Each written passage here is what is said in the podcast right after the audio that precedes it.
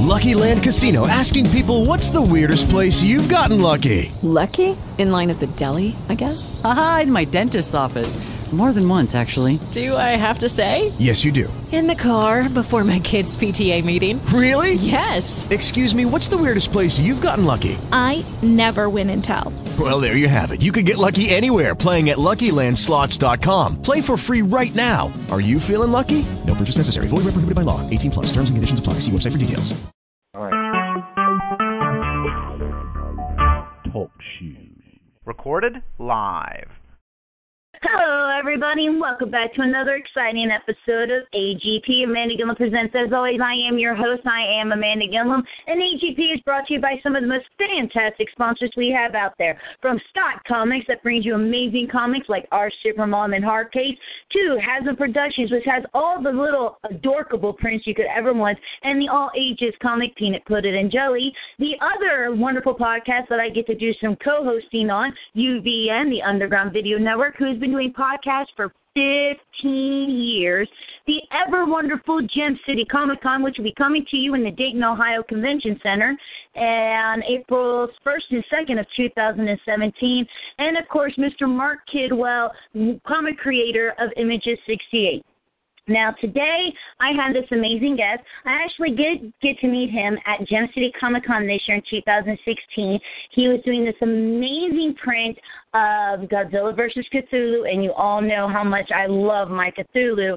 And we became instant friends the moment we started talking. So I want everybody to give a warm welcome to my friend, Mr. Illustrator Jay Fife. Welcome to the show, Jay.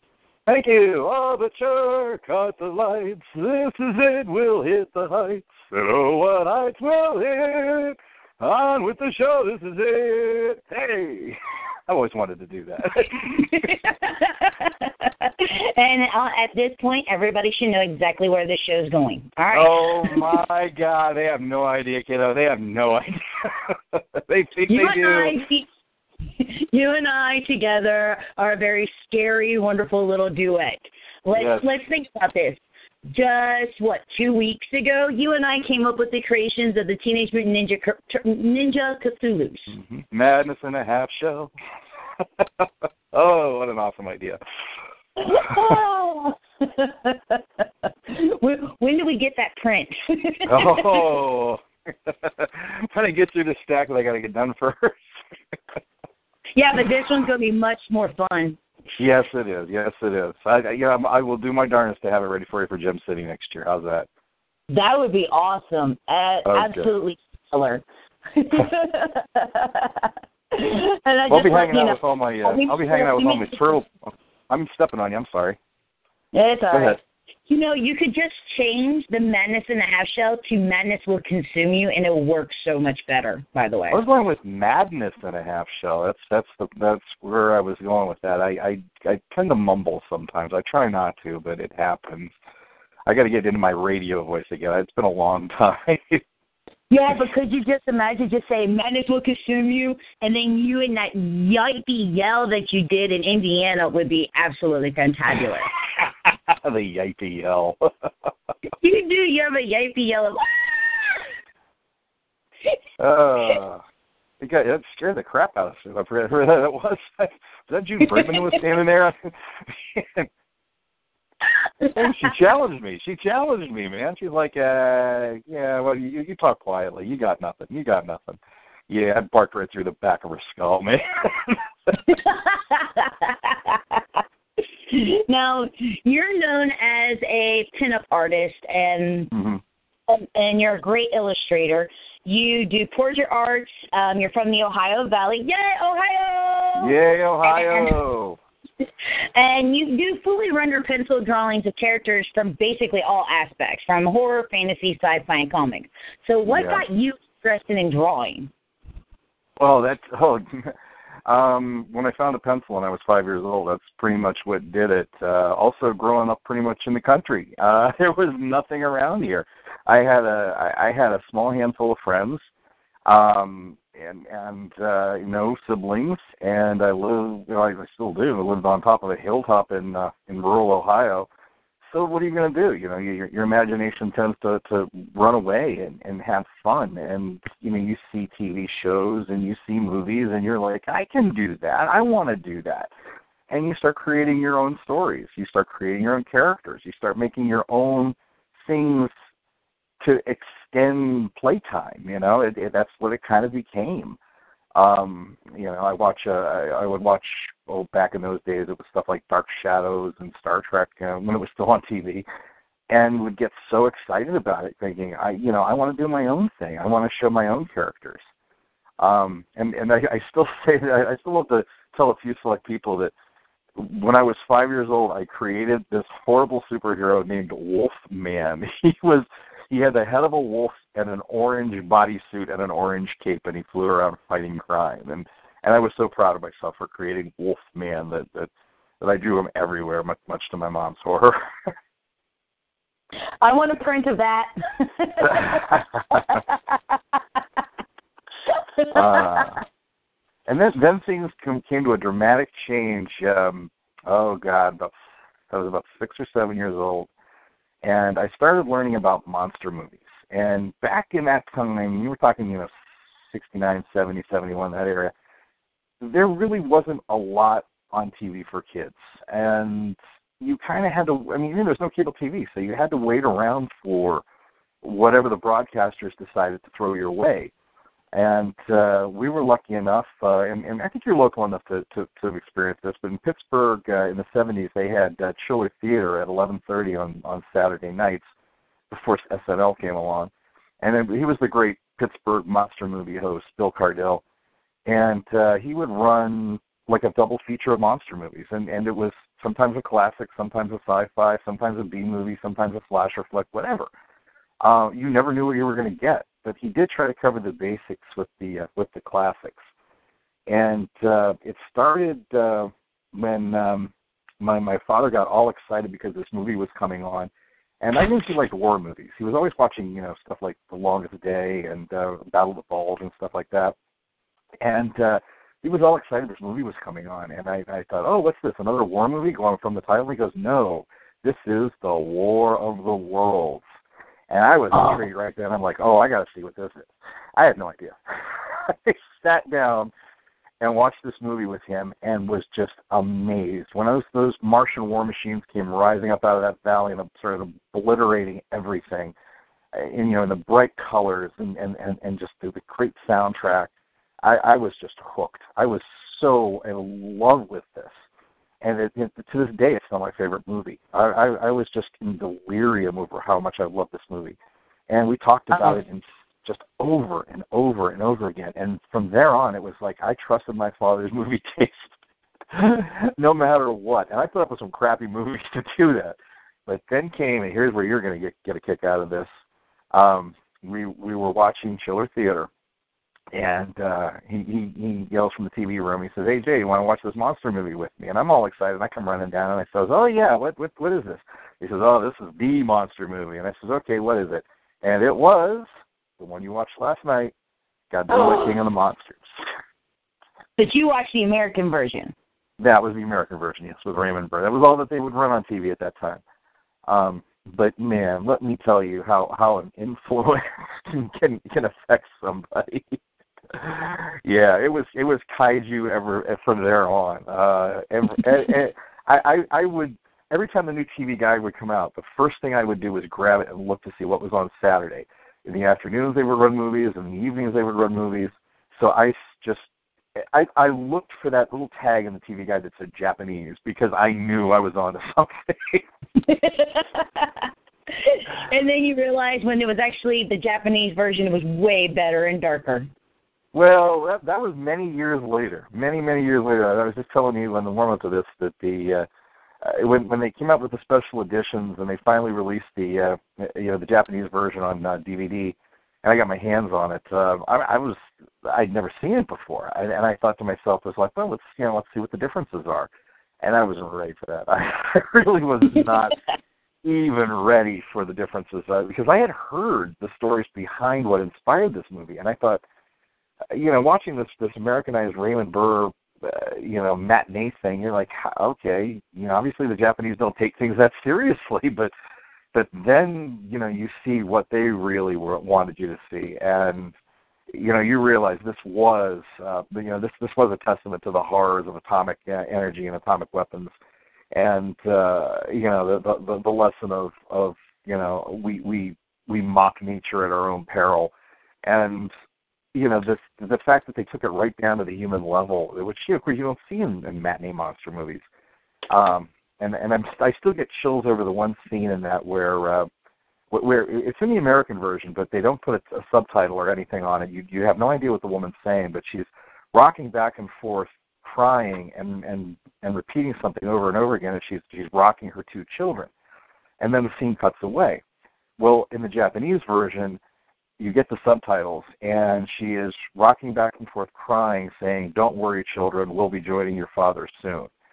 And yep. what they cut what they cut out was the flames closing in on her as she's crying with her children. And I just sat there and went, This is not what I was used to growing up watching these things. Daddy, this wrong. uh, but you know, it's it's powerful cinema, and that was you know a few people. Unless you know you really study Japanese cinema, you know you you've never really understood you know just how how how they really did being taken to an art form. I mean, Kurosawa and and and, and such. You know, the, the Japanese films are great, um, and they're very very deep. And and you know, in this country we don't get that because you know we keep seeing samurai movies or or you know kaiju movies, and they're not quite you know understanding of what we're looking at here. And and then if you go back and look at the history of this stuff, you know, wow, you know, this is a country with thousands of years of of tradition and, and, and heritage and, and, and they just you know it's it's a it's a deep well to draw from. And and uh you know if if you are a film buff you know and and you haven't really been delving into a lot of the japanese cinema you're you're, you're really cheating yourself because wow it's some good stuff. Anyway enough of endorsement of that crap. Um no, come on. We could talk kaiju forever and a day. Oh, you know. We could. We could. Hey, who's your favorite kaiju? Oh, that's just an unfair question. Yes, it um, is. It is. But this, but I said it very fast because I wanted. I, I figured one flashed in your mind real quick, and I'm just going to say that's probably where you're going to go with this. Because we all kind of have our favorites. And you know, I love, absolutely love and adore King Ghidorah. I think that is a he's just so gorgeous. But the mm-hmm. first kaiju, the first Godzilla movie I ever got to see was Godzilla versus Mothra. So mm-hmm. Mothra does have this really great place in my heart. But of all the kaiju's, the one that I fell in love with instantly actually is has his own series, which has to be Gamera. Oh yes, yes. Defender of the Universe. Protector of yeah, children. Oh my God! Defends us, you know, not the one that's trying to destroy Tokyo or the rest of the world. The one that actually defends us, and he's awesome. And I can have a kaiju that's a good guy. I, I appreciate that, and I love him to pieces. Um, you know, the only thing that trumps any of my kaiju's would have to be Cthulhu. So. uh, well, in honor of in honor of uh, in honor of the Great Turtle, join me in a quick rendition of his theme song. Ready? Da da da da da da da da. Come on. That's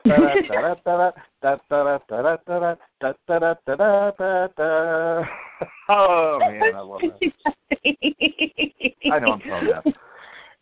I, I I I just absolutely love it, and then I got so excited one day because I was at uh Walmart of all places, and they had like the Blu-ray three movie back, and I'm like, yippee! Mhm. Mm-hmm. There's a there's a really good collection out there too that's uh, very affordable. It has like every single movie. It has the the old um, the old series, plus it's got all the new ones uh, that were done in the '90s, uh, and all on Blu-ray. Um, I, I've I've never been able to to, to get my hands on it. Um, it was at uh, it was at Walmart the one night. Uh, I was actually kind of passing through, having to get groceries. Didn't have enough money to snag it right then and there. Uh, I went back the next day and it was gone. Um, I've talked to a couple of people who've snapped it up. Um, you know, it's just going to come down to having to get it off of Amazon, but I didn't really want to feel like I had to resort to do that. But looks like I'm going to have to. I mean, because it's it's every Gamera movie. I, I I think the very first Gamera movie I ever saw was the one oh he had to go save the two kids who crash landed on the alien planet. That is Attack of the uh, the American title Attack of the Monsters. Yep. Yes, Um, that one. And for for the longest time, that was the theme song I only knew. when I was a kid and watched that movie, this this is how bad it was. I actually took modeling clay and one of my mom's steak knives. Oh, she beat the hell out of me for this. And I actually made the Guiron monster with modeling clay and one of her steak knives. I formed the body around the handle of the steak knife and made this monster. And and she she walked into the into, the uh, rec room and just saw me walking around with this thing, and then this this sharp steak knife. Oh, she beat the hell out of me. Oh, But I think yeah. my favorite ones is um uh God, I don't know if I actually ever pronounced it right. It's like Biolante Bio Biolance How do you is close, yeah. Yeah, Biolance Yeah. is probably about as close as you're going to get with that. Uh, probably. You know, and for those that don't know, um, they did. What happened was there is a Dr. Shiragami who actually took um, a rare supply of Godzilla cells and made a new form of plant life, which was actually very massive and very peaceful. And then, of course, of course, Godzilla returns, and these two have an epic battle. Epic battle. And of course, the plant must actually fi- fight to save her creator and the land she loves. And it's always funny because everybody's like Godzilla, Godzilla, and I'm like, guys, you do realize like Godzilla's the bad guy, right? You, he's not the good guy. Which is why when they made a new Godzilla movie and he became the good guy, I'm like, did you guys never see a Godzilla movie like ever? like seriously, that's the bad guy. Like he's an Yeah, awesome bad guy, but you really did just give him Gamera's storyline, and that was just wrong. Yeah, it, it it it was it was a perversion, and and and you know I hate to admit it because it, I was just tickled to death to see the movie. It was uh, it's a very entertaining movie. It, it, it it's it's yeah, and this is how bad it is when you're a kaiju fan. Is you'll take whatever you can get. You know, we we are the beggars of the geek world. You know, we're like, yeah, yeah, we'll we'll we'll sit through it all. You know, and, and every single one of us, you know, we've sat through multiple viewings of Godzilla '98. We knock it like crazy, but we'll watch it. Hold on, hold on, hold on. Um, oh yeah, there it is in my Godzilla collection. I do love the fact though that they went, yeah, we're not going to actually call him Godzilla anymore. His name's just Zilla. Exactly. going to leave. The Japanese the Japanese treatment of that in uh, God- in Final Wars was just just just classic. Oh and, yeah. and this is the digs at the American version too that were were, were great. Uh, but yeah, yeah, it's it's um, it is pretty sad when uh, you know you take something that was you know designed to be a testament of nuclear horror and and a representative of the Western world imposing on Japan too. I mean, there's a lot of darkness that that, that you know that whole movie was was really uh, pointing towards, and you know now we turn him into a superhero. It it it's just it's it's you know maddening, but. The new one that's coming out uh, this summer in Japan uh, is uh, is definitely going back into that whole idea of you know this this is not a superhero. This is not uh, something for the little kids to go you know clapping and playing with. No, this is a freaking you know multi-story nuclear horror that that is going to be responsible for a lot of deaths. You know, and and and the trailers coming out, uh, you know, the acting okay, but man, when they do show the monster, he's pretty impressive. Yeah, and hopefully I get to see more of Godzilla this time around. Please, that would be Please. really awesome. Um, like any here, here's a word of advice for you guys out there in movie land. Um, if you're going to make some type of a monster movie, could you do me a favor and not get Gareth Edwards to direct it? Because this is a man who had a movie called Monsters, and there was not a single freaking monster in the damn movie. I, I want those. I want those hours back in my life. By the way, if I ever do meet Gareth, that's exactly what I want to say. It's like, okay, dude, I saw monsters. You, you know, you're you're you're giving me years back. You're giving me hours back now. You're you're you're going to do that. Uh, oh, oh. seriously, so me. You owe me my money, my time, and all of the time that I've wasted complaining about this thing. So there's Yeah. and retribution. Give. Yeah, I mean, I, I, I, you know, will, uh, you know, I, I will give him a little bit of credit, as I said, for making the movie at least entertaining, the, the Godzilla movie entertaining. But, but you know, for monsters, no, he's never getting off the he's never getting off the list. And uh, and and when I say the list, is like I've I've got the the the Dick Punch on site list, and he is on it just just for that movie. no, it's just I should have known better. I was so excited for this movie, and I'm just sitting there going, "Come on, all right, there's Godzilla, and let's pan to the humans." No, wait, stop, you idiot! Yeah. Oh, I just want to Yeah. yell, no! And, and you. again, as I and again, as I said, how desperate are we as kaiju fans that you know we sat through the rest of that movie. You know, we had every right in the world to all get up and walk out en masse from that movie and hunt hunt Gareth Edwards down and just murder him. But yet, you know, we sat there and we're like, it'll get better.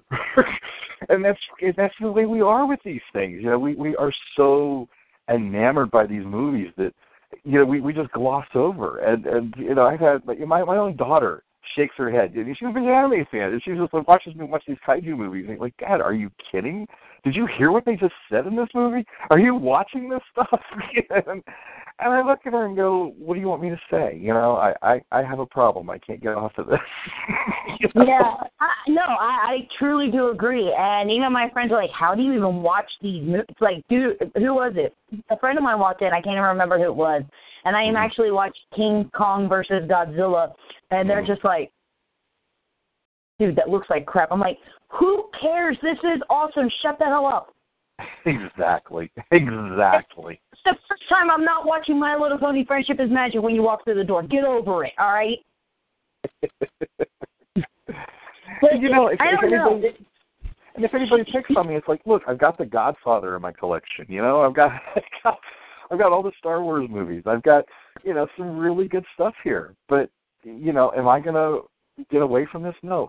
Uh, and it, it really kind of goes back to, and I, I have a theory on this. I think, you know, when you know we we do form. uh, It's not really a theory. It's been kind of proven by a lot of people, but but we you know we associate with certain memories, uh, you know, different things, whether it's a smell or a, a an, you know a sight or anything.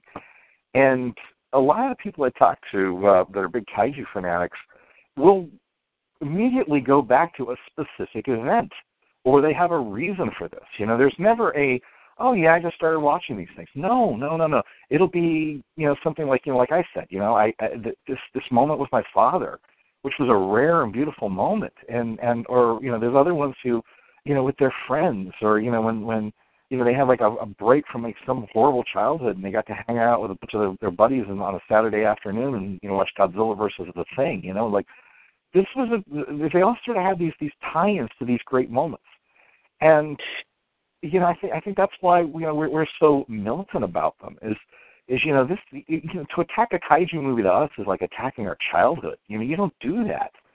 Uh, you know, we we know what we're looking at. We know what we see. We're not stupid, but at the same time, it's like, yeah, but you know, there's an underlying current that you don't get. You know, there's an underlying uh, uh, you know warm fuzzy that's going on there that you know you're never going to get close to unless you you know you're experiencing your own and Yes. and and you know that trying to explain that to somebody who just doesn't get it is just is pointless. And and you know mm-hmm. the, the and, and it, it does become a good barometer as far as you know the pe- the quality of the people in your life when you know you can ex you know you can go on talking about these movies and they'll they'll tolerate and they'll love you no matter what for it. You know they're like yeah i watch kaiju movies all the time.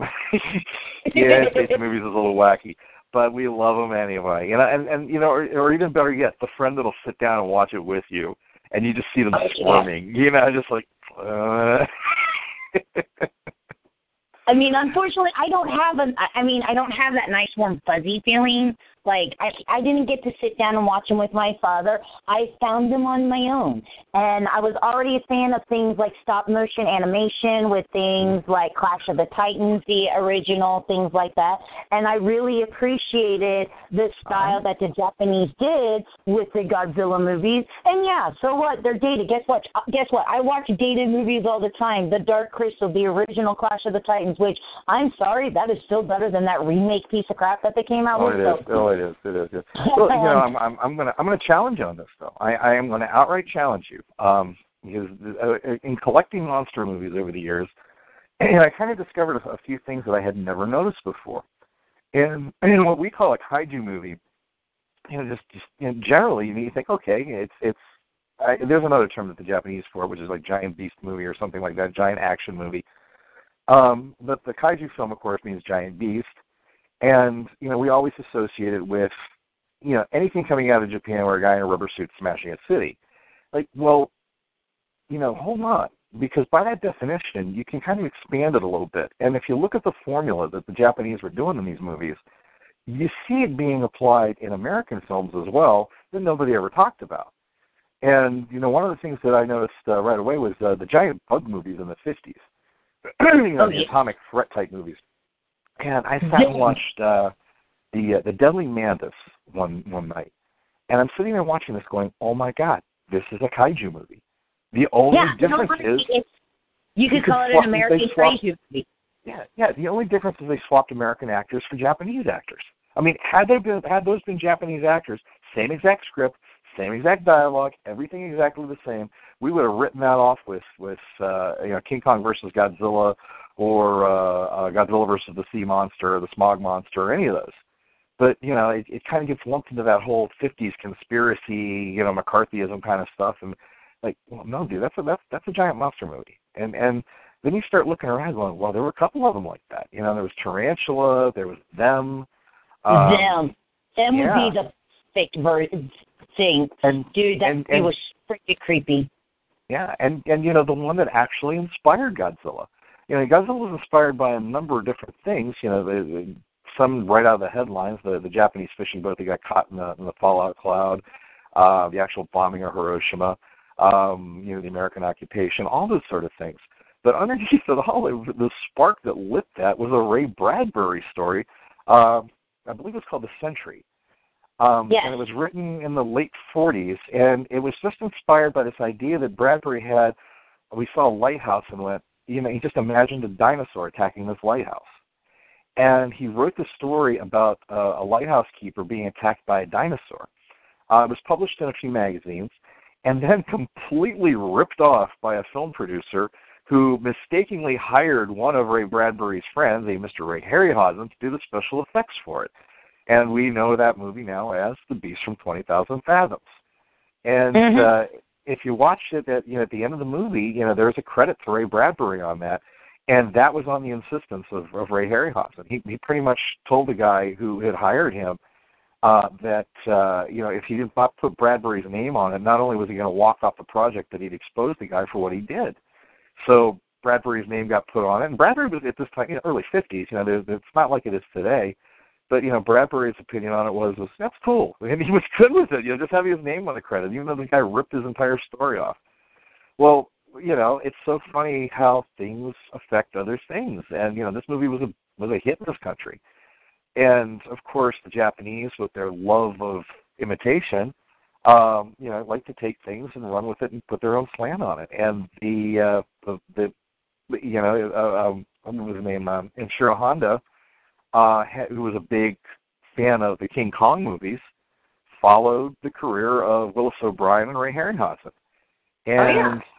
sees this movie you know, he's always been wanting to do his own version of King Kong. He's always been been dreaming of doing something like that. And then all of a sudden, here comes this this movie in the '50s about a, a giant reptile attacking a city, and it all comes together. You know, he starts realizing it's like he's got these elements of a story. You know, some true, some you know speculative, whatever, and and he ties it in, and he and and, and you know the catalyst of it all is is this giant dinosaur you know, that awakens and and and then just goes on a rampage. Uh, so that was was what ended up becoming Godzilla. And it's so Mhm. funny that you know that you, people don't really realize there's that connection between you know the Harryhausen film and and the uh, and, and and Godzilla King of the Monsters. Uh, and and when uh, you know they, they they embrace both at the same time, they're like, "Oh, I love Godzilla movies and I love Ray Harryhausen." It's like you realize how connected they are. How can how can you like anything that has stop motion animation and not like Harry Hausen? How how? yeah. He's Well, the man you know- who. If it wasn't for him, we wouldn't have special effects today. Yeah. he um, well, I mean, you know, he he yeah, you can go back further with Willis O'Brien. Um, you know, and that's really kind of where it came from. Was you know Ray Harryhausen was was he was a student of O'Brien's, and uh, he he really uh, um, you know loved the idea of being able to animate these crazy stories. And you know, if you if if you read about the story of Ray Harryhausen, you know, it's it's interesting how there's a lot of us that can sit there and go, "Oh my God, I, that's my story," it, and it is. You know, he was he was a creative young guy, sort of an outcast. Uh, he he enjoyed sitting down reading comic books or science fiction stories, doodled an awful lot, draws drew his own monsters. And you know what? What really just made me embrace Harryhausen and the whole thing was was when I realized that you know he did the same thing I did, which was as a kid he's going, you know, I want, I love these movies, but I don't want them to end. I want them to keep going, so I'm going to make my own. And he would script out his own things, and he would draw his own things, and and you know he created all these monsters that eventually ended up becoming you know movies, and and and now you know he's, he's a legend. Right, anyway. and of course, and no, and, and this goes even further now. I mean, yeah, so we have a new Godzilla movie, but go to 2008 Cloverfield or 2013 Pacific Rim. You constantly see things being re-updated, and in all honesty, they're kaiju movies too. They're big, giant, freaking monster movies. Exactly, exactly. And and you know Cloverfield, for for as much as uh, uh you know I like to criticize that movie, uh, you know it, it, you're right. It, it's it's a kaiju movie, and it, and it's it's still you know the big bugaboo attacking a city, and that's that's a formula that that you know you really can't go wrong on. Though a lot of people do.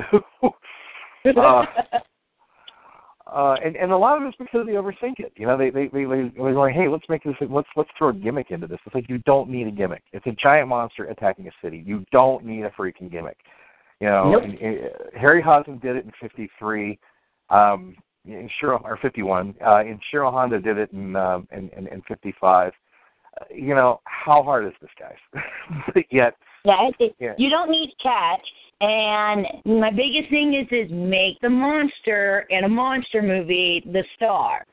I. I want to see the monster and I want to see it destroyed. Even though I, yeah, I can make fun of Cloverfield, but at the same point in time, the first time I watched it, just thinking if I was in that situation, that's kind of nerve wracking. I'm like, uh, yeah, I'd be dead. Yeah, I mean, and, and it's you know, it was clever in that it puts you in that position. You know, you're watching this going, what if you were one of the people on the street? Okay, great. That's that's that's great, but you know, they they they didn't really have the technical chops to pull it off to make it entertaining. And you know what you got was, you know, 90 minutes of shaky cam. A lot of it, with camera being pointed at the sidewalk as they're running along, screaming, and and you know they didn't make the characters that likable. So it was tough to kind of go through that and say, you know, you know, let, let's. This But is you did concept. have to like the sub scene.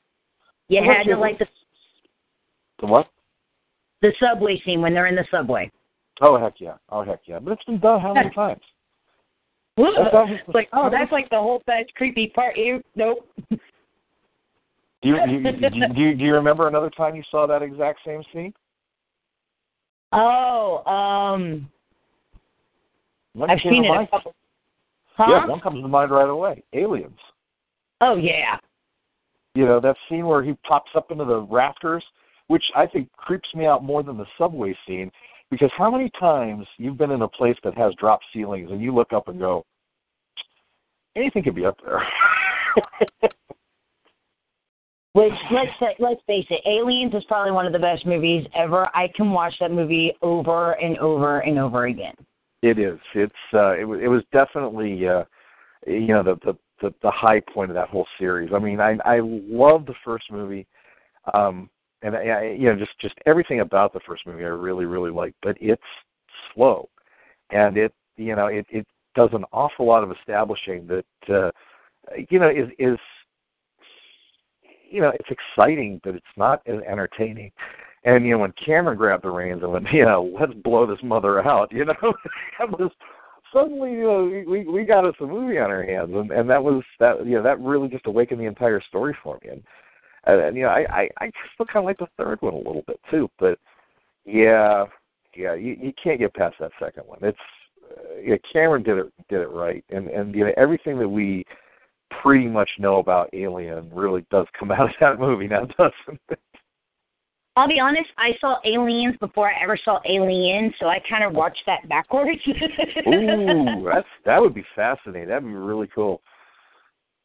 Oh. No, it was interesting to go back because as a kid, because you have to remember, I was born in '79, so as a kid seeing Aliens first, I didn't even get like the first begin. Like I honestly don't remember until I became an adult seeing the beginning of the movie. I only remember them landing on the planet and then the aliens coming. That's all I ever remembered of the movie. And then once I got older and I saw the first Alien, which I think it worked out better because as a kid I could appreciate aliens because of the humor and it had a child in it. And I was Mm-hmm. still too young to really appreciate the whole gravity that alien of being isolated in this little area with by yourself having to makeshift your weapon. That's a whole different ball game and that's something you don't really get as a kid. You have to be a Yeah. little bit older to get. So I think it worked out better for me. But did Oh, yeah, you hear y'all doing an Alien Five? Yeah, I'm, I'm, I'm, I'm. With any of the any of the aliens movies after the third one, I'm, I'm, I'm just reserved. I'm like, okay, I'm just gonna sit back and see what to do with this. Um, because as I said, you know, Alien Three wasn't as great as I'd hoped it would be, but it was still pretty damn good. And David Fincher, you know, his style kind of meshed in really nice. Um, Alien Four, even with Joss Whedon's help, it was still kind of a more of a satire of Alien. And Prometheus, oh, you know, I I don't know, I don't know. I, there was a movie that, bless its heart, it tried. Here, here's Oh. my problem with Prometheus. When Prometheus came out, you know, Ridley Scott was like, "Hey, you know, we're going to. This is a prequel to Alien and the whole nine yards." So you were really looking for a prequel, and even though you did get to see certain aspects, you realize that it's like a part of a prequel, and we still need the rest of the prequel. yeah, yeah, it, Which- it's Yeah, not it's- coming out for what another year. yeah, and it's it's just you know I I kind of uh, I kind of resent him for doing that. Y- You know, I I want to say it's like okay, great, you're the great master. This was you know your your baby when you launched this thing, fantastic. You were the visionary, but you know it's to the point now where he's just presuming that that uh, you know everyone's just going to get this and everyone's going to enjoy it. And like no, no, you know you're you're giving us too little, way too late. And and you got to remember we want to be entertained. You know we don't want to sit there and go oh i get it now. There's clues here and we need to figure out what the big you know big bald muscle men are doing. No i don't care about that. I, you know i uh, why was alien so great was just as you said you know it doesn't matter what the hell that thing was. You're stuck on a spaceship with that? That's a story. You know uh, you got to go rescue a bunch of colonists and you've got a whole freaking squad of Marines who are cocky as hell, and they realize they're outgunned. That's a story. Oh yeah, Uh, especially that you know. first scene. Who's, who's Snow White? Supposedly she saw an alien once. Ooh, oh shit. Maybe we should have listened to her uh thing. Crap. Yeah, and you know, and a lot of the entertainment out of that second movie is just this whole, you know, taking military culture and then you know saying, "Gee, what's it going to be like when you know they go out into space?" You know, we've got Right. astronauts who, you know, yeah, they're military guys, but you know, they're they're, you know, they're trained to behave. You know, they're not actually so- soldiers. What happens when we do, you know, take the leash off the Marines and you know say go out into the stars and do what the hell, you know, do our will? Uh, You know, what what's that going to be like? And it doesn't Oh, matter yeah. what they're fighting. You know, it doesn't matter what they're fighting. There's going to be a story there. And and Oh. Cameron, and Cameron's a genius when it comes to that stuff. You know, he, he did it in Avatar too. I mean, he you know, he really does have a love for the military to the point where you know he makes you feel gung ho in this stuff. You know, and and and this idea of you're with this, you know, you're embedded with this squad of Marines with state of the art weaponry, and you're going to go save some colonists from a threat that you know is horrible, but they have no clue, and they're just cocky, like, yeah, we we can take on anything, and you're like, yeah, dude. you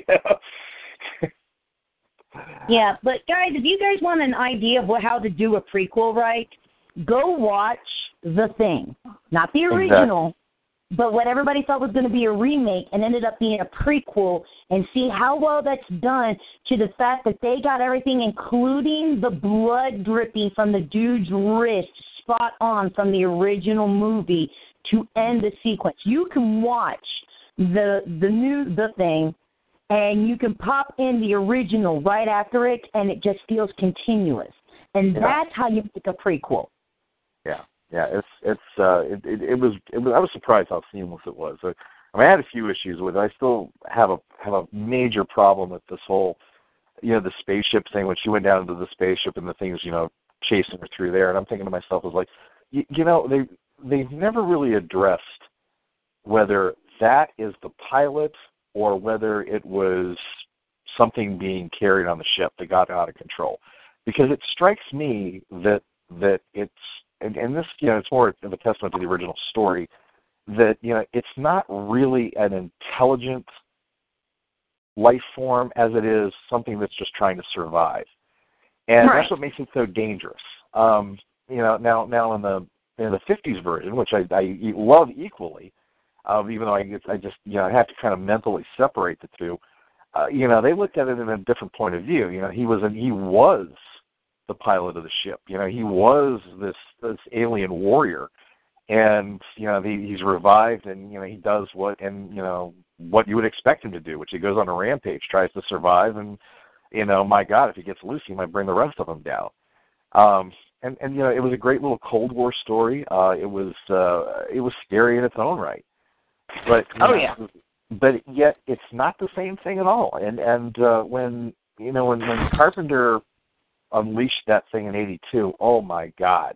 You know, a lot of people were not prepared for this. And and and if you hadn't read the original story, which which I hadn't, I was aware of it, but I had not read it. You know, the- it this the whole point of the story was to take paranoia to to an ultimate plateau. And and uh, you know, it was again one of those things that inspired Alien. It was one of those things that inspired a lot of these movies. Um, but you know, just the idea of a life form that all it has to do is get one cell on you, and it and you're it, and you belong to it. That's Oh, yeah. terrifying. And, and and you know that was that was great how they ran with that, and uh, even the you know even in the uh, the prequel, uh, I loved how they just you know updated it and didn't go nuts with the CG. You know the, the CG was just there because that's what you do now but they didn't Right. go nuts with it. It still looked like the Carpenter version, except you know they looked like they obviously had an easier time doing it than they did in '82. Yeah, but still, it was brilliantly done. And Mm-hmm. again, it's just it gave you that dread of who is it, who could it be, and the panic that you felt the same panic everybody else did in the movie of going, um, crap. Um, are you Yeah. good? Are you good? Are you good? Are you good? Are you sure you're good? Are you really good? Are you good? Uh, I mean, that seriously, that would be like everybody would be standing in a circle going, "Are you it? How about you? Are you it? Because I ain't it. I know I ain't it. Are you it? that would be it. What do you mean Like, you know you're not it? You could be lying. You could be it and lying. Yeah, I mean it was just it it, it really that would be my whole movie is a bunch of people in a circle yelling, "Are you it? Because I ain't it. I'm gonna shoot you. Back up, man." That'd be my entire movie. Yeah yeah yeah.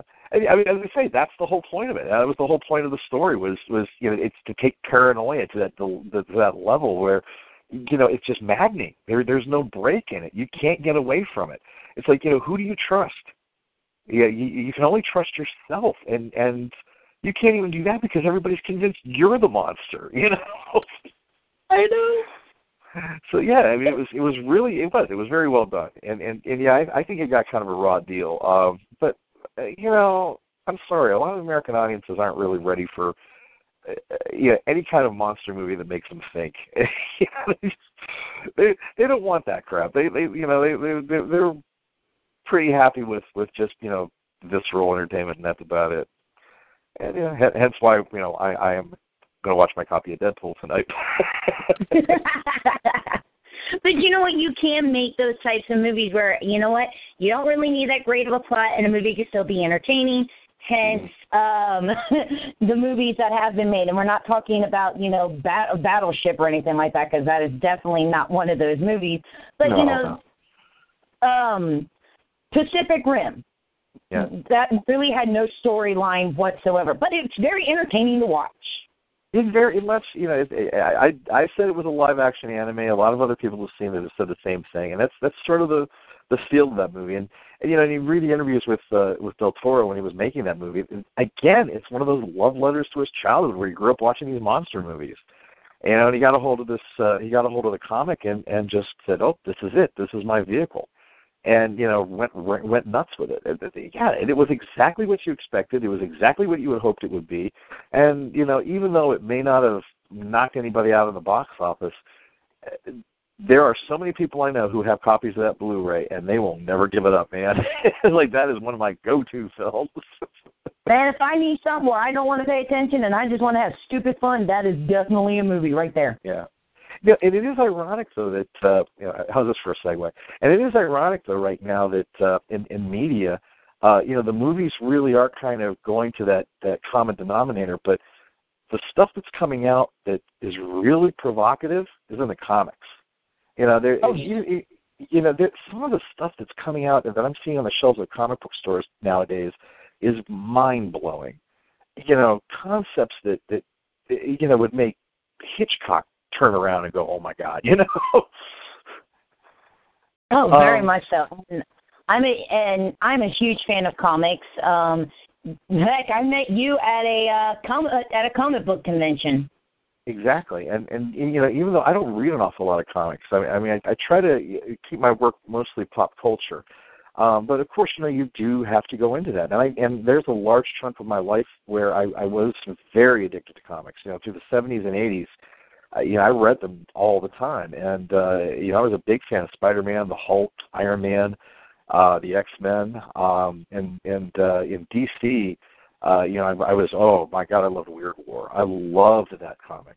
And uh, as far as the DC characters go, you know, I still, I you know, I I really like to see a good treatment of Aquaman because I always thought that those were potential stories there that never really got you know what they were due. Um, and and you know some of the villains in, in, in the Aquaman story were were really cool. Like Black Manta is still I think one of my favorite villains, and it's it's it's never really treated seriously. Everybody seems to fall into the whole either the Batman or the Superman thing, and and and you know I think there's a lot of characters there that really do need to get looked at. But then again, you can't knock Batman. I mean, you know, here here's a here's a pop culture phenomenon. You know, if if there is anything right now that we have in our culture that you could say is like Greek mythology, it's the Batman stories. You know, we all oh, know God, them. We all know them. We all know these characters. You know, you can go out and talk about uh, you know stuff that's going on in Civil War, people will go will glass over. And they're like, oh, okay, who is that? You know, Scarlet Witch, whatever, Vision, whatever. Uh, but anybody on the street, you can go up to them and say, you know, who's the Joker, and they'll tell you. Who's the Penguin? They'll tell you. You know, they they we we're all extremely familiar with it, with those storylines, and they're so rich. Uh, yeah, I I wonder if if Bob Kane and, and that crew back then really knew what they were letting loose because it it just it's it's taken on such a life of its own right now, and anybody can just jump right into it. I mean, it's become its own universe where anybody really, if they wanted to, could just like jump in and write their own little Batman story and feel like they're part of that because it fits. You know, Gotham is an incredible place.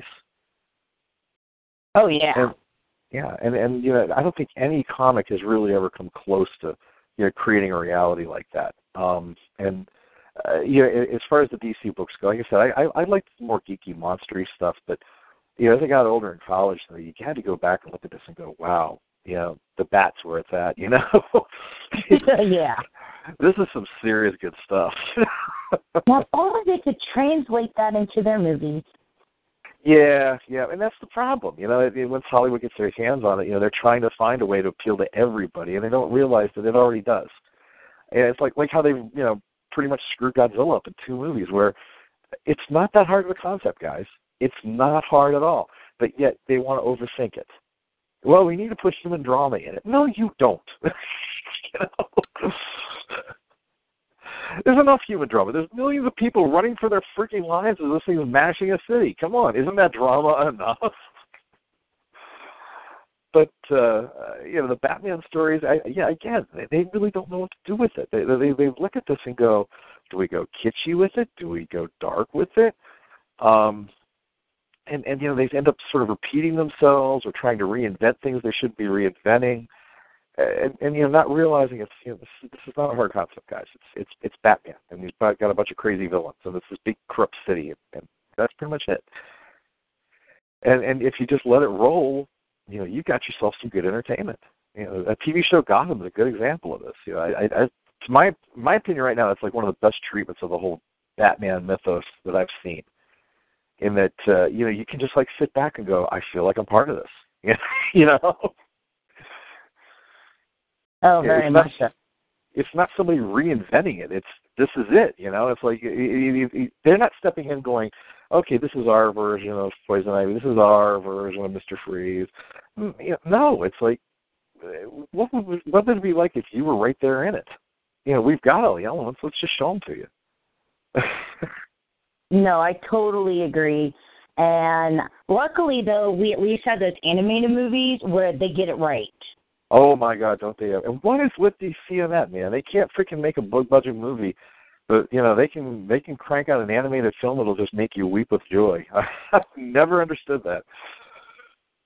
Because you give animation and Bruce Timm and go go, and Bruce Timm pops out these freaking gorgeous things because he's a master of it.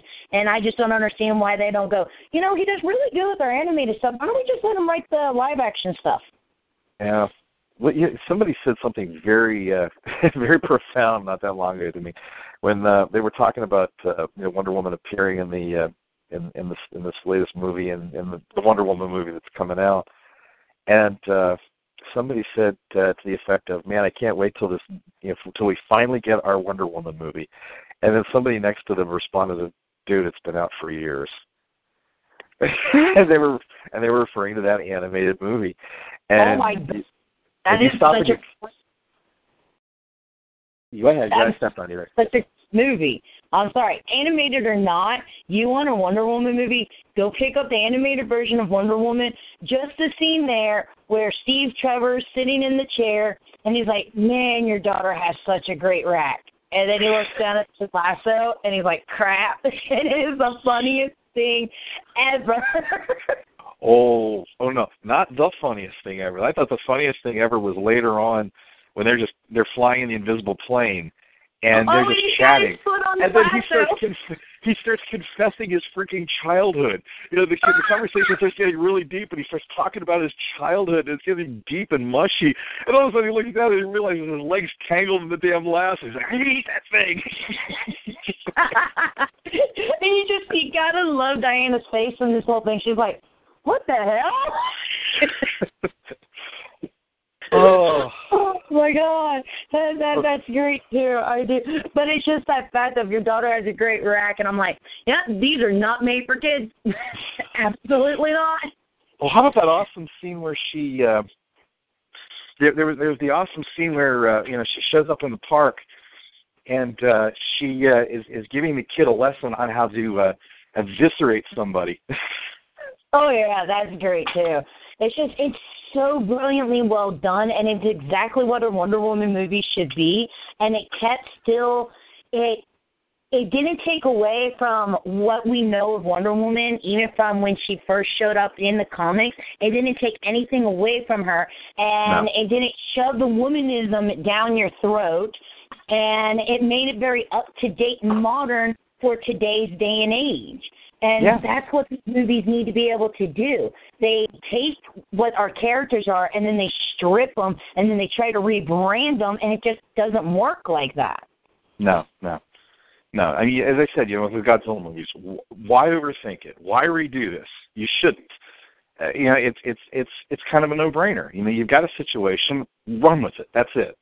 But yet, You uh, you know, everybody. a Just add, just tweak it a little bit to make it just a little bit modern, and you're good. You there's Mm-hmm. Yeah. no need to rewrite anything. Godzilla awakes. Godzilla stomps on thing. Come up come up with monster to attack Godzilla, and decide: do you want the bad guy to win or the good guy to win? The end. Yeah. I mean, you know, and, and, and the argument is always for artistic integrity.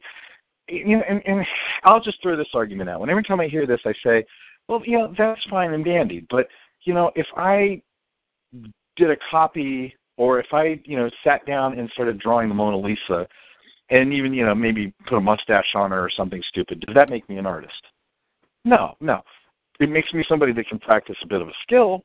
It makes me somebody with a sense of humor but that's not really art. You know, you want to you want to be considered an artist, freaking do your own thing.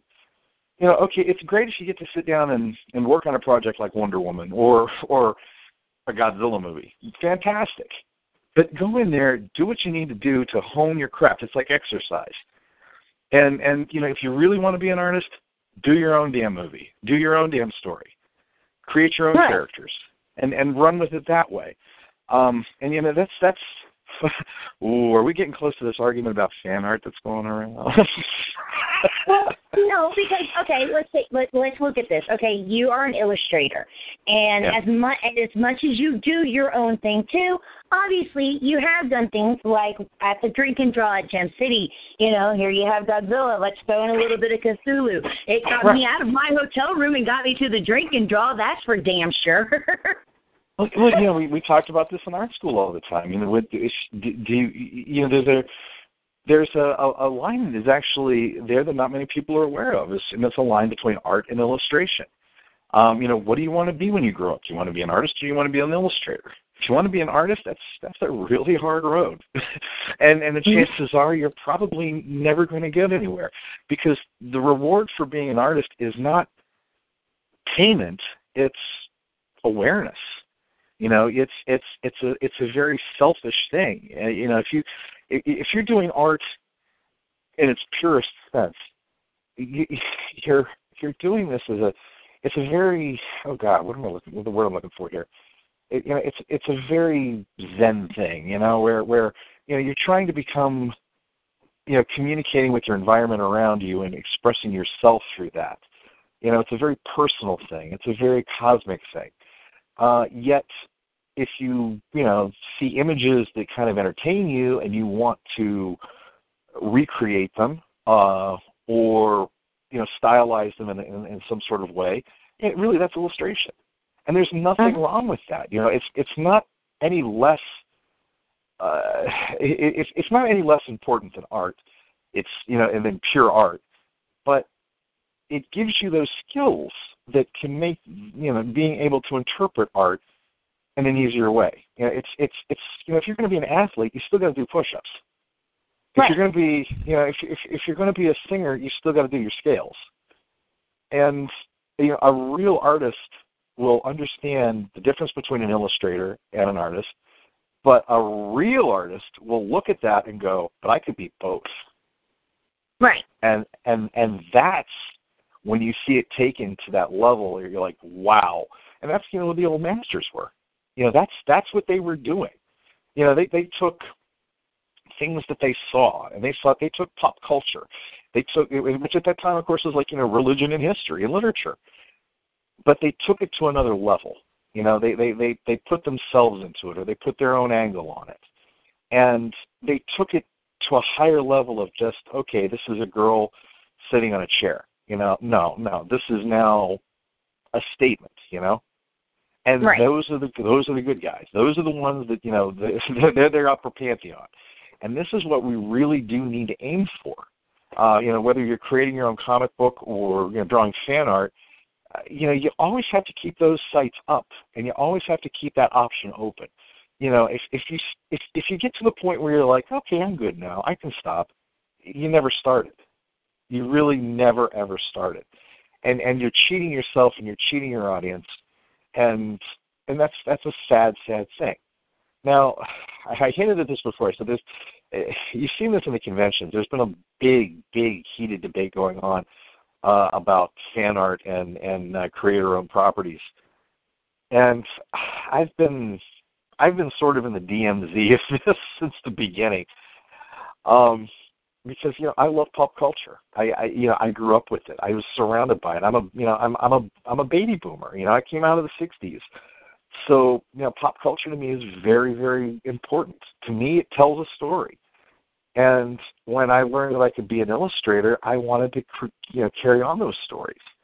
Um, now the difference between me and you know some of the uh, you know stuff that you see at the conventions is I do try to put my own little twist in a little bit. I do try to bring my own humor into it.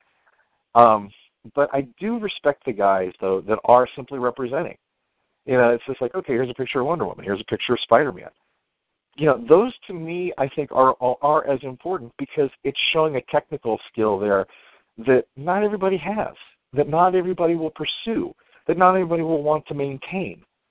And you know, okay, so what? They become print factories, and they're sitting there cranking out this stuff. But many of these guys have created those prints themselves, and they've had to, you know, they've had to draw them, they've had to ink them, they've had to color them, you know, they've had to color separate them, they had to get them printed.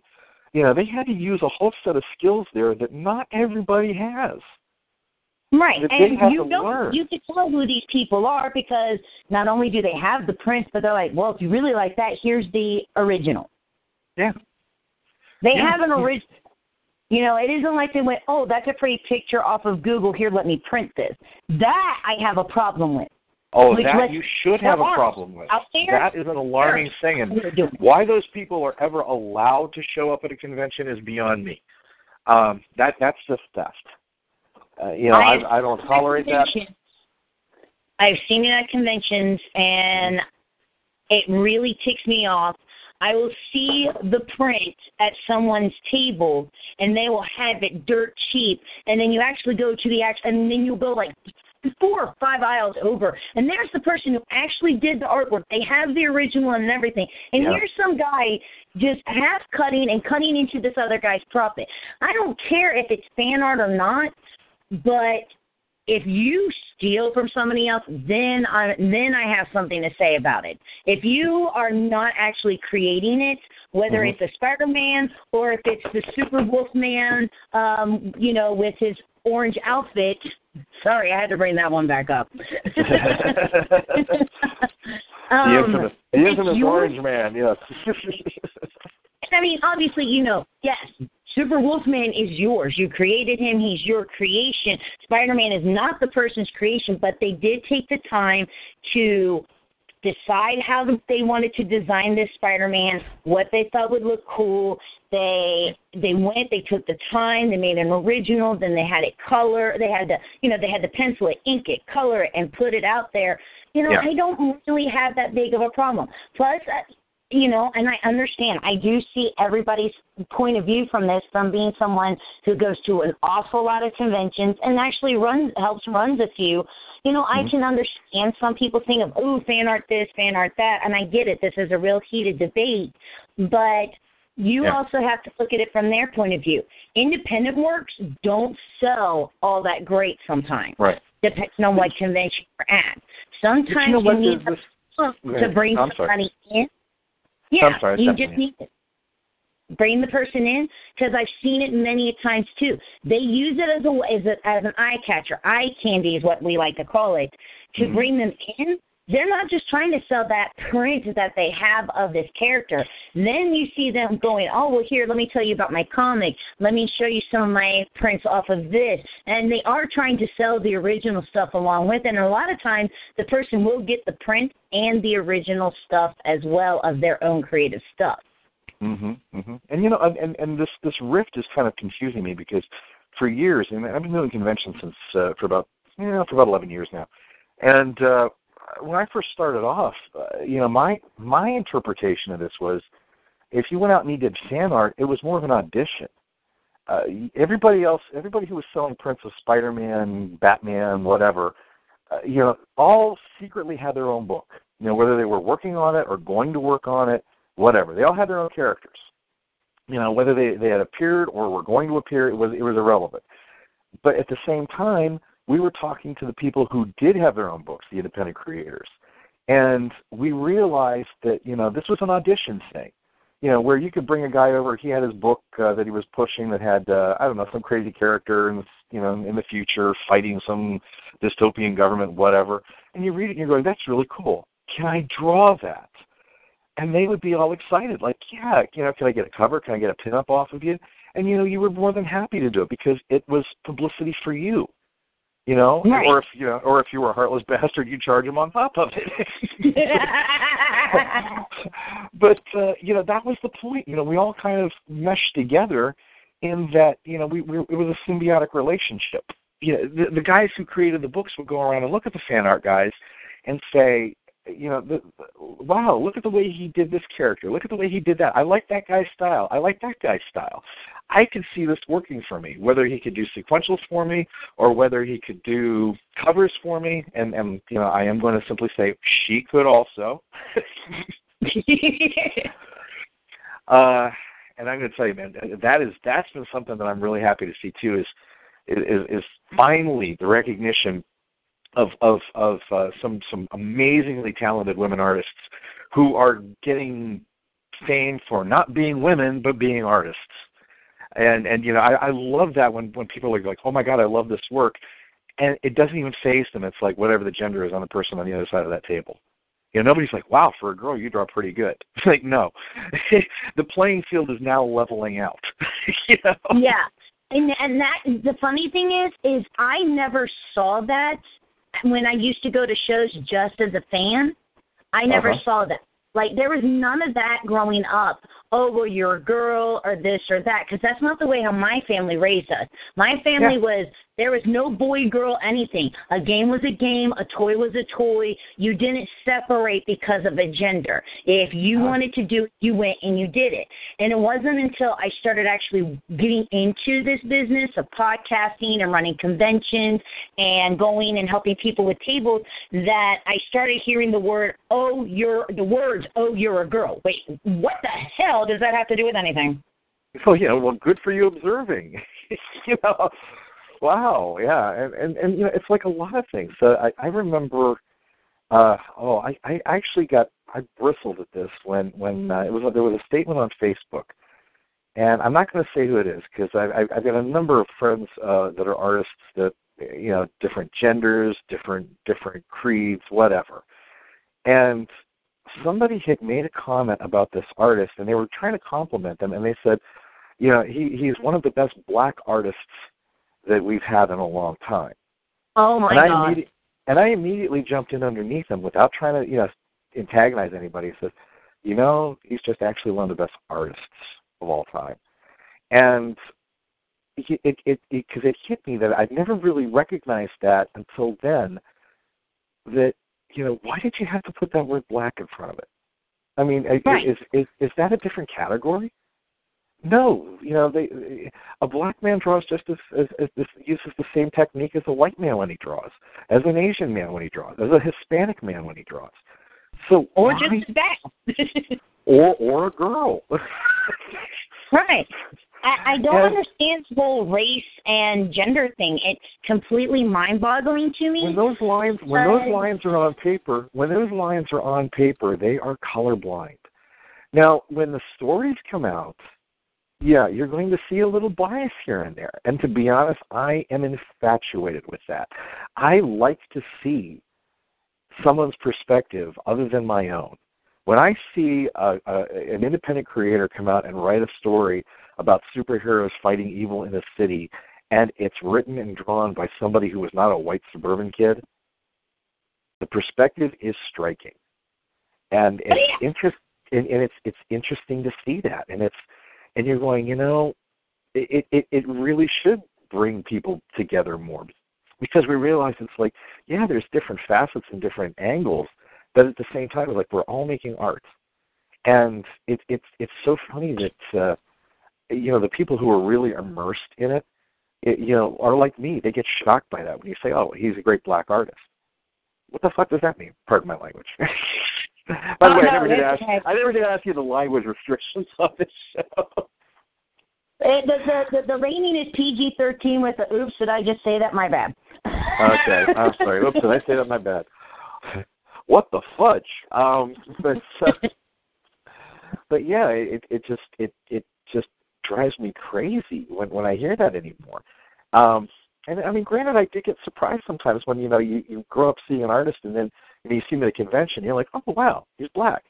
And I think that's more just because you know you get because of stereotypes growing up with it. You know, you start you know ingraining different images of what people are supposed to look like in your head. But when you see them, you know, you're like, oh, okay. But you know what? It it it still does not have any effect whatsoever. Of of you know, if you really are a fan of this person, you know, you really that should make a, a, a difference at all. So when you go talking about them, you're like, well, why can't they just be the best artist? And and and yeah, and it just drives me nuts that uh, you know for a medium that it really stands up and and, and feels so self-important about being understanding and open-minded and and such, and all kumbaya. There's a ton of of, of misogyny and racism that's going on, and I I Oh, just yeah. I I get fed up with it. Uh, No, I tru- I truly do understand. I find it hilarious because again, when I was reading comics, I never paid attention to who wrote it, who drew it, or any, I didn't pay attention to your. I didn't pay attention to who was creating it as a kid. I was just like, I really like this story, and the art's really pretty. Yeah, well, I mean, I I I started having to study them. I was like, okay, who are these guys? You know, I love this work. I would see the work over and over and over again, and I'm like, I really need to know more about this. I need to to to learn how they're doing this. And you know, so many of them over the years have become friends of mine, and I've learned so much of them off of them.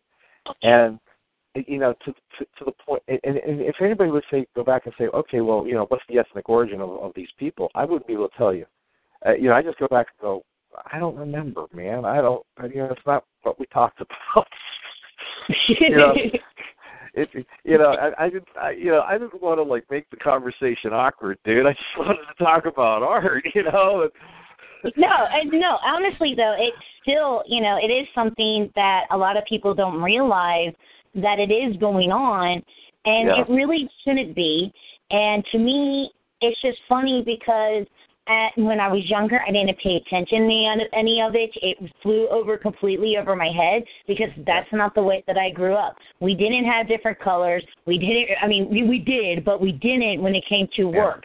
There was no color. There was no gender.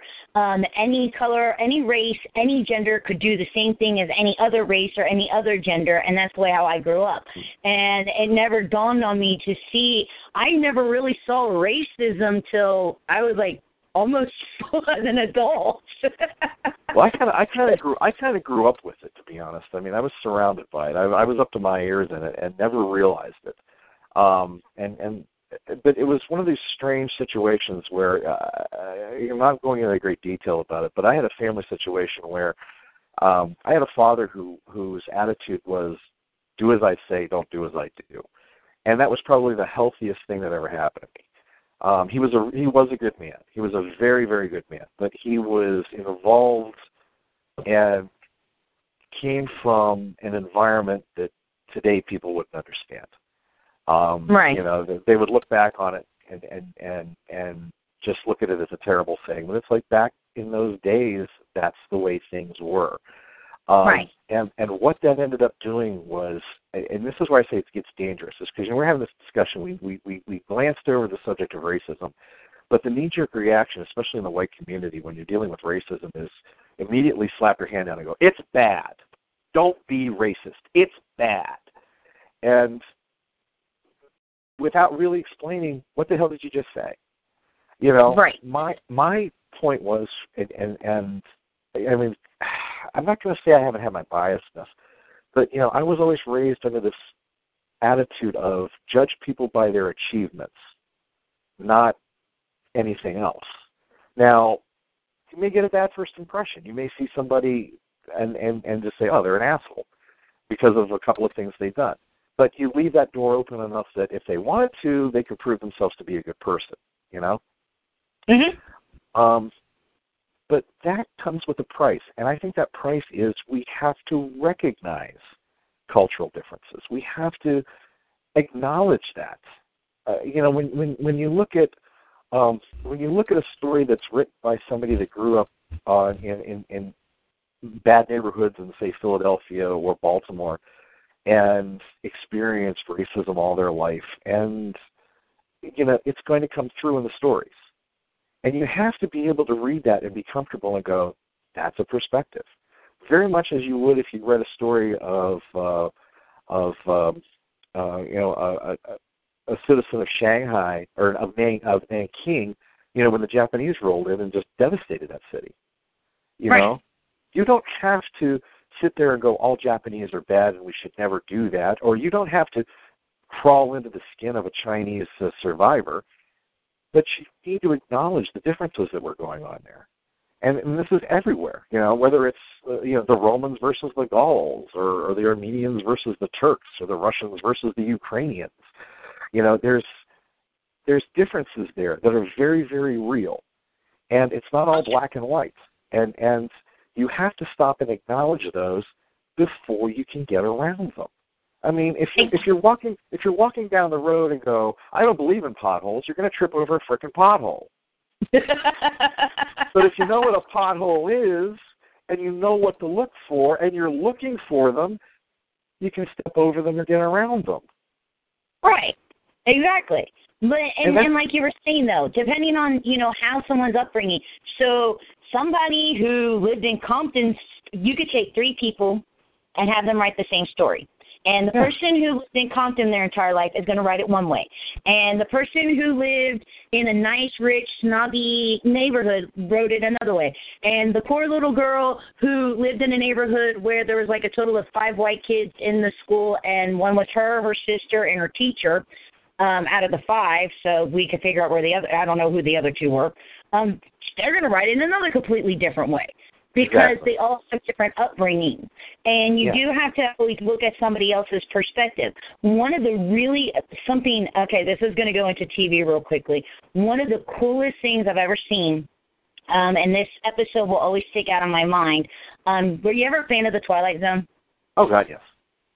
Do you remember the episode where the command they're they're sitting there and it's like war War it's it's during like the Vietnam War or something and they're sitting there and they're like, Well we'll just go in and bomb the Japs right or the two or the Koreans right out of there and then he gets hit in the head and then he wakes up and he is a Korean or something Yes, and then yes. and he sees a completely different aspect. That's that was so touching and so eye opening at that time. It was absolutely brilliant. It's still one of my favorite episodes to date of The Twilight Zone. Well, that's that's the point, and this is the job of an artist. You know, you have to be able to do that. You have to be able to t- detach yourself and get into other people's skins. You have to really kind of look at it and, and acknowledge the differences that are all around you. You know, don't ignore them, don't pity them, don't glorify them. Just acknowledge them. You know, when if you know you take a kid from Compton, uh, you take a kid from um, uh, I don't know uh, Des Moines you take a kid from uh, uh, anywhere, Miami, and you know they're all going to have different stories. But they're all going to like you know you, you know you're also going to see examples of people who are going to try to grade that. You know, oh my God, a kid who grew up in Compton, he's got it so hard. Well, does he? Has he got it any worse than some kid who grew up in Bhopal, India? Has he got it any worse than the uh, the the you know, the the, uh, the Bosnian Muslims that were getting killed by Serbs? You know, does, does, is he has he got it any worse than that? I mean, God, he has a McDonald's to go to. you know, he had a he had a roof over his head. He had, he, he might even have video games for all you know. You know, he, but but at the same time, uh, you, you know, you get some kid that's you know living in some nice suburban house. He's never seen a drive by. Um, you know, nobody he's ever seen has, has been ever shot. Uh, you know, he's he he he doesn't have to deal with the fact that no matter how gr- good his grades are and how many times he goes to church and how respectful he is of, of, of his fellow man, that he might get killed by a cop just because you know of, of the color of his skin. You know, there's there's realities there that are all over the place, and you can't really scale them. You can't just simply say, okay, here's this this this simple scale. You know, these people have it better than these people.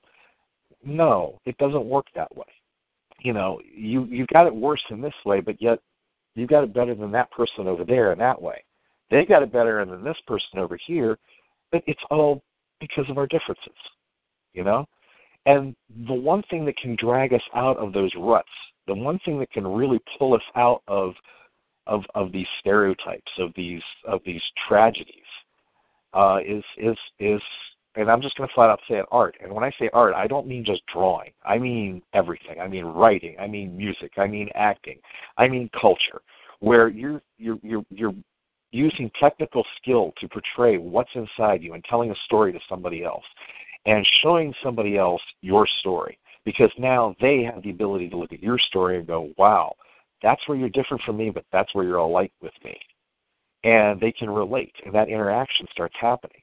And this is what's going to help humanity. It's not going to be, you know, people making a tone or people, uh, you know, striving to, to, to, to, you know, help charities and such. It's going to be a universal understanding.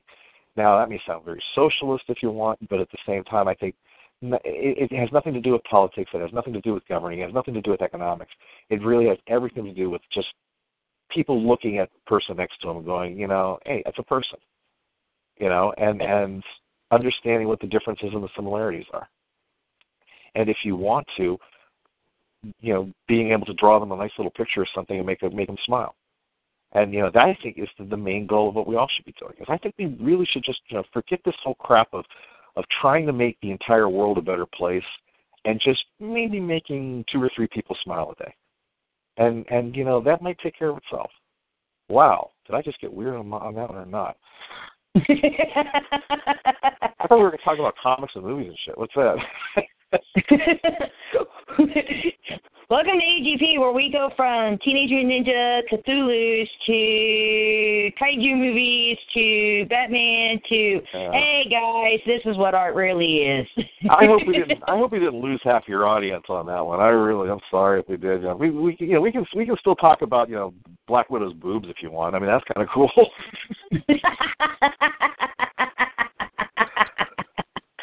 I, I don't know much about Black Widow's boobs. They're boobs. Boobs They're are boobs. boobs. Some are small. Some, some are large. Some are small. Some look like mosquito bites. Some are round. Some are saggy.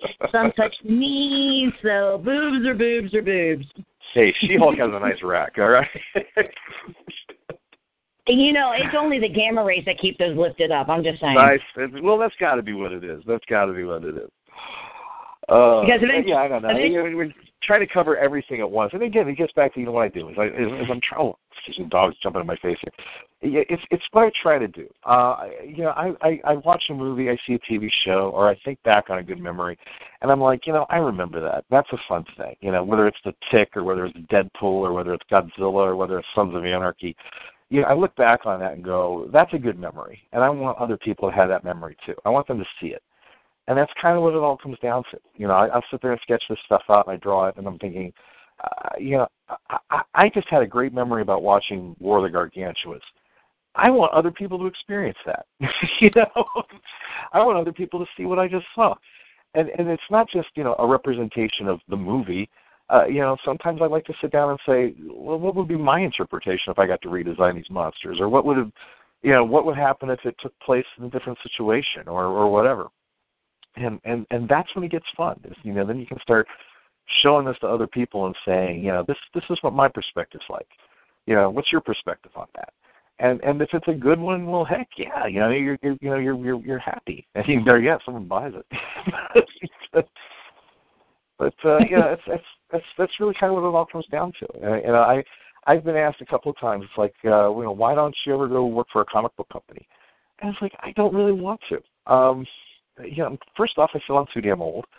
Second, uh, I, I I'm having fun doing what I'm doing. Uh, you know, I've I've always kind of grown up wanting to do the uh, you know the real job thing. I, you know, I was trained for it. I'd studied advertising. I studied marketing, and I always kind of wanted to get into the in, in, into the office world and and and you know see what it was like to uh, you know sell a fast food restaurant or sell uh, uh, shoes, and and you know create artwork that does that. And, and and look at it as a challenge, thinking, you know, if I can create a piece of art that would be successful in an advertising piece as well as on a comic book, then I feel like I've accomplished something. And and that was where I, I, I kind of wanted to stay. You know, it wasn't laziness or anything like that. Um, I got into the convention circuit late simply because it was a new avenue. You know, it was one of those I hadn't done it. I, I always meant to do it. I never did it. And I just simply looked into the, the you know what it would take to do that, and I just tried to do my best work. And I I, I stepped give, stepped right into it and said, okay, here we go and never looked back. And I realized it was it was a fun world, and it was a great place to meet other artists and to grow as an artist. Uh, and and it and it kind of funded itself at the same time. So yeah, I mean it was it was it was it's it was a great avenue. But as far as like being you know sitting down saying, you know, the pinnacle of my existence would be to sit down and draw the Incredible Hulk. It, that's that that's a lie. I can't, I can't say it is. Very much so. And speaking of conventions and the convention life, you have a couple of conventions coming up. Mm-hmm. Uh, going up to Motown, uh, Motor City Comic Con coming up uh, this weekend. Uh, we'll be set up uh, in Artist Alley. Uh, I have some new prints that I'll be bringing up. One of them being Prince. Ha ha ha! and where else are you going to be this week? Coming up? Uh, this well, this week I'll be working. uh, as I say, I'll be heading up to um, uh, uh, I'll be heading up to Novi for the Motor City Comic Con. Uh, and then the uh, following weekend, uh, I'll be closer here in Pittsburgh, uh, the, uh, just south of downtown, uh, for the Three Rivers Comic Con. Uh, this is its first year. I'm very excited about it. I know the guys that are uh, that are putting this thing together. Um, it looks like it's going to be a fun thing. So uh, that's another thing. Two weeks. Uh, yeah, come on down to uh, Century Three Mall in the Pittsburgh area, you local folks, and uh, and see a brand new Comic Con be born. It's uh, it's going to be great. Uh, where a lot of shows have uh, sort of gone to the direction of pop culture, which there's nothing wrong with that. Um, this one is going back to the roots, it seems, of uh, the old Comic Cons, where it's really just about comics, and that's a fun thing. You know, that's that's that's where you're going to really get to meet some old artists, and you're going to get to see some new stuff that that you well, old stuff that is actually new. Probably a lot of people. um, but but it's going to be an interesting thing, and. uh uh, after that, uh, let's see, uh, Sci-Fi in the Valley Con in Altoona, PA. Um, I'm not going to be there for the entire thing, but I'm going to be out there for most of it. Uh, first time doing that show. Uh, sounds like a promising show. Um, they've been doing a lot of marketing for it. Uh, there's going to be an interesting guest list, uh, so I'll be at that. And then let's see, a couple of other small shows after that. Uh, one that I would like to mention uh, to uh, Ohio folk um, is that uh, All American Comics will be doing uh, uh, the All Americon again this year in uh, July. The date on that I don't have handy, um, but uh, if you if you go to All American Comics uh, uh, Facebook page or their website, you'll, you'll get the date on that. It's an awesome little show in Warren, Ohio. Um, it's grown incredibly.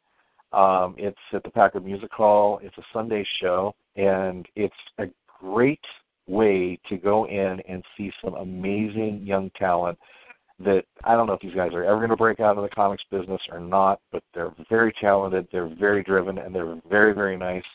And this is a great way to support local artists. Um, you know, you, you get some good prints, some good quality stuff, plus some good merchandise there because even the merchandisers are always set up at these things. Uh, but that's a fun little show there, and uh, I'm plugging that for my buddy Greg because uh, that's his thing that he's doing. Uh, there's a couple of there's a, a Sean show in August up in Cleveland, uh, the uh, NeoCon. Uh, I'll be up to that, and that that pretty much covers me straight through summer. Awesome. And of course, where can everybody find more information about you and your work? Uh, secret files uh, held in the FBI's uh, offices in Quantico, Virginia. I wish I was joking. Uh, uh, also, they can look me up on Facebook. Uh, J.E. Fife Illustration has a uh, has a professional page. Uh, I did have a web page, but we've uh, had some technical issues, so I'm sort of letting it die slowly. Um, but I can also be found on comicartfans.com, a great website uh, for those interested in original artwork, pages, prints, anything. Uh, it is a who's who of anybody who's drawn in the comics business um, run by a, a very brilliant man out in Cleveland, Mr. Bill Cox, who uh, uh, this thing is a visionary site. Uh, it's set up so that uh, just about anybody in, interested in this could, could put in their own portfolio and add to it and update it at will and contact people directly. And it became a great avenue for anybody who was interested in purchasing original artwork. Uh, I've seen pages from the 1960s, very valuable ones, trading hands on this website.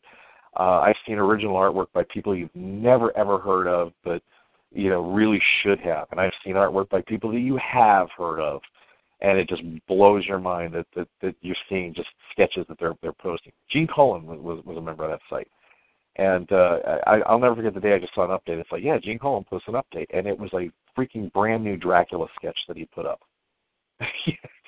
and and you're thinking to yourself as like, you know, I grew up reading his Dracula, and there it is, right there in front of me. And and and had I the money, I could have probably contacted him and made a bid on it. So so if you if you if you uh, you know if if you're interested in anything like that, yeah, you definitely should be aware of that web page. Um, and yes, you you'll, you'll get a very comprehensive look at my work. Most of my work that I've done is on that page. Uh, and and if you're interested in any of it, you can contact me directly. Or if you just want to make fun of it, you can contact me directly. uh, that is yeah, that's, that's pretty much it. Nothing. Uh, I, you know, I've got a couple of projects uh, that uh, I am working on. None of them far enough to really worth mentioning, except for one. Uh, I'm doing some pencils with a very brilliant storyteller and artist named uh, Josh Warner. Um, he's out of the Chicago area, and he's been doing a book called The Adventures of Mighty Moose for several years. And it is an amazing story uh, that is, ah, man, it, it, this this this this brutally simplifies it, but for for your listeners to get their heads around it, if you can imagine a cross between The Dark Knight Returns and Zootopia, that would be about the best way to describe this. It is a dark, gritty noir story of a superhero in a in a very tough city dealing with dangerous, dangerous criminals, and everybody's animals. They're cats, they're ducks, they're moose. and there's no real explanation for that. It's just they are what they are. And and it challenges you to go through this story and read this and say, you know, it, it, it, it, when I say challenges you, I mean it's great because what it does is, you, you know, you'll read this and you will completely forget that you're reading about animals. This is not Disney. This is not Teenage Mutant Ninja Turtles. This is just flat out comics, and it's and, and it's it's it's amazing. Uh, Josh approached me about doing uh, helping him out with the story. I've been doing some pencils with him, not nearly prolific enough, uh, but it's been a joy working working on this project with him on it. And uh, hopefully, sometime soon here we'll get it to the point where it can be released or where my work will be on it. But uh, but yeah, I got to give Josh a plug on that. He's going to be up at Motor City as well. Uh, if if uh, if you want a really really good comic, something that uh, you know it, it, it, it's just a good read, uh, but but something a little on the different side. Yeah, check out Josh's uh, work, The Adventures of Mighty Moose. Look him up uh, at Motor City. All right. I think I've plugged awesome. about everybody now. well, Jay, I want to thank you so much for spending the time with me today. I had so much fun totally nerding out with you and getting to talk about all these amazing things. Um, Yeah. Unfortunately, 30 minutes over normal time. I saw that. I saw that. It, you know, I'm sorry. I get a little long-winded, and I did get a little philosophical there on, on, on you, and I really haven't planned that. I was kind of hoping to keep it keep it light, funny, but I don't know, man. You, hit- you managed to hit a few buttons on that one. having- That's the joy of having a live show. You never know what you're going to get. Exactly, exactly. But, uh, but yeah, I mean, hopefully we'll see all you guys up at Motor City this weekend. It's going to be a good time. Um, wish I was going to see you there. You know, I, I, as you said, you might not be up there. And I'm, That, that? that office manager who who has to go to the Bahamas and get drunk. Bad office manager. You're not supposed to do that. I'm supposed to go Now- out of town every week. now tell your listeners what I told you you should do. What are you going to do? have kick it- I have to kick him in the shins every day for the rest No, of no, his no, life. no, no, no, no, no, no. You take a Sharpie marker, and what do you do? Oh, I'm I'm gonna write your name on his kneecap. And then what do you tell them? that you're gonna take out his kneecaps. Well, actually, you just simply say, that's who it belongs to now. Which means you're gonna take out his kneecaps. yes. no, no, no, no, no. I just said, oh my god, and I, I just, I just, at a broadcast forum, I just made a threat. Oh my god. and there's evidence. So, uh, guys, it was nice knowing Jay. He will be under surveillance now. So, uh... After Motor City, I'll be at Joliet State Pen for a while. I'll be doing sketches.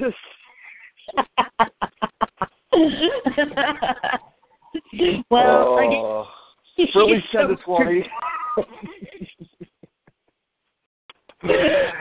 Oh, hey, this was fun. If, if you know, if, if we ever get to do it again, I promise I'll be a lot lighter. I, I promise. What do you mean if? Dude, you're welcome on the show anytime. All you have to say is, Amanda, I need to nerd out. Let's do this. Well, that's, that's done. a deal. You, you, I'm going to take you up on it. You just let me know when you want to do this, and we, we, we will make it happen. It's a lot of fun. Who's my guest next week again? No. All right. Well, I'm gonna get this off the Jim script. Lee person? Who, who cares? Who cares? What has he done lately? Welcome to the Amanda and Jay show. And now the end is near. Yeah, just remember, Amanda, I did it my way. Yeah, of course. Is there any other way? There isn't. Hey, thanks, dear. I will see you again on the circuit. I can't wait till whenever that's going to be. Eventually, soon. Trust me. It's not. It doesn't take me long to find a convention and go. And on that note, um, if you want to learn more about AGP, you could go over and like us over on our website, which is AmandaGilliamPresents.com. Like us over on Facebook, Amanda Gilliam Presents, and follow us over on Twitter, which is LadyVader79. Remember, Gilliam is spelled like William, but with a G instead of a W. And on that note, everybody, it's time for me to go. Ooh, let's play some Star Wars Battlefront, and for Jay to probably go watch some kaiju movie somewhere. And Right. no animals were and no animals were hurt during the duration of this broadcast. But they might have been eaten by a monster, so it's our bad. You all have a great night. Bye. Peace out, everyone. Peace out. Thanks a lot. Talk to you soon. Bye bye. Or not, because the show doesn't want to end. Seriously, the show's not ending. Um, welcome back to the show because it won't end.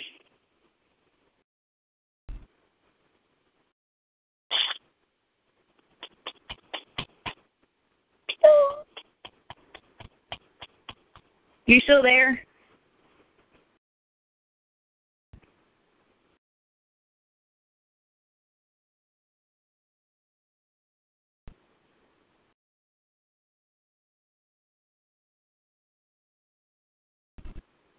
Hey guys, it is Ryan. I'm not sure if you know this about me, but I'm a bit of a fun fanatic when I can. I like to work, but I like fun too. It's a thing. And now the truth is out there. I can tell you about my favorite place to have fun. Chumba Casino. They have hundreds of social casino style games to choose from with new games released each week. You can play for free anytime, anywhere. And each day brings a new chance to collect daily bonuses. So join me in the fun. Sign up now at chumbacasino.com. No purchase necessary. Group. Void were prohibited by law. See terms and conditions. 18 plus.